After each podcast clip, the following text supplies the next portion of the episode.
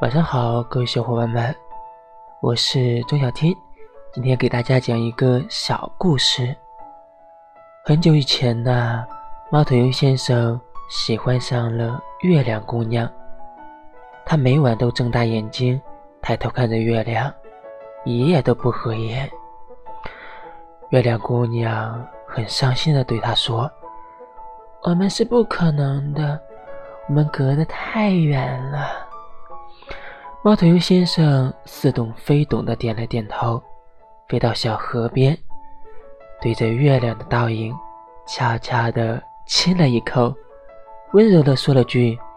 晚安，月亮姑娘。”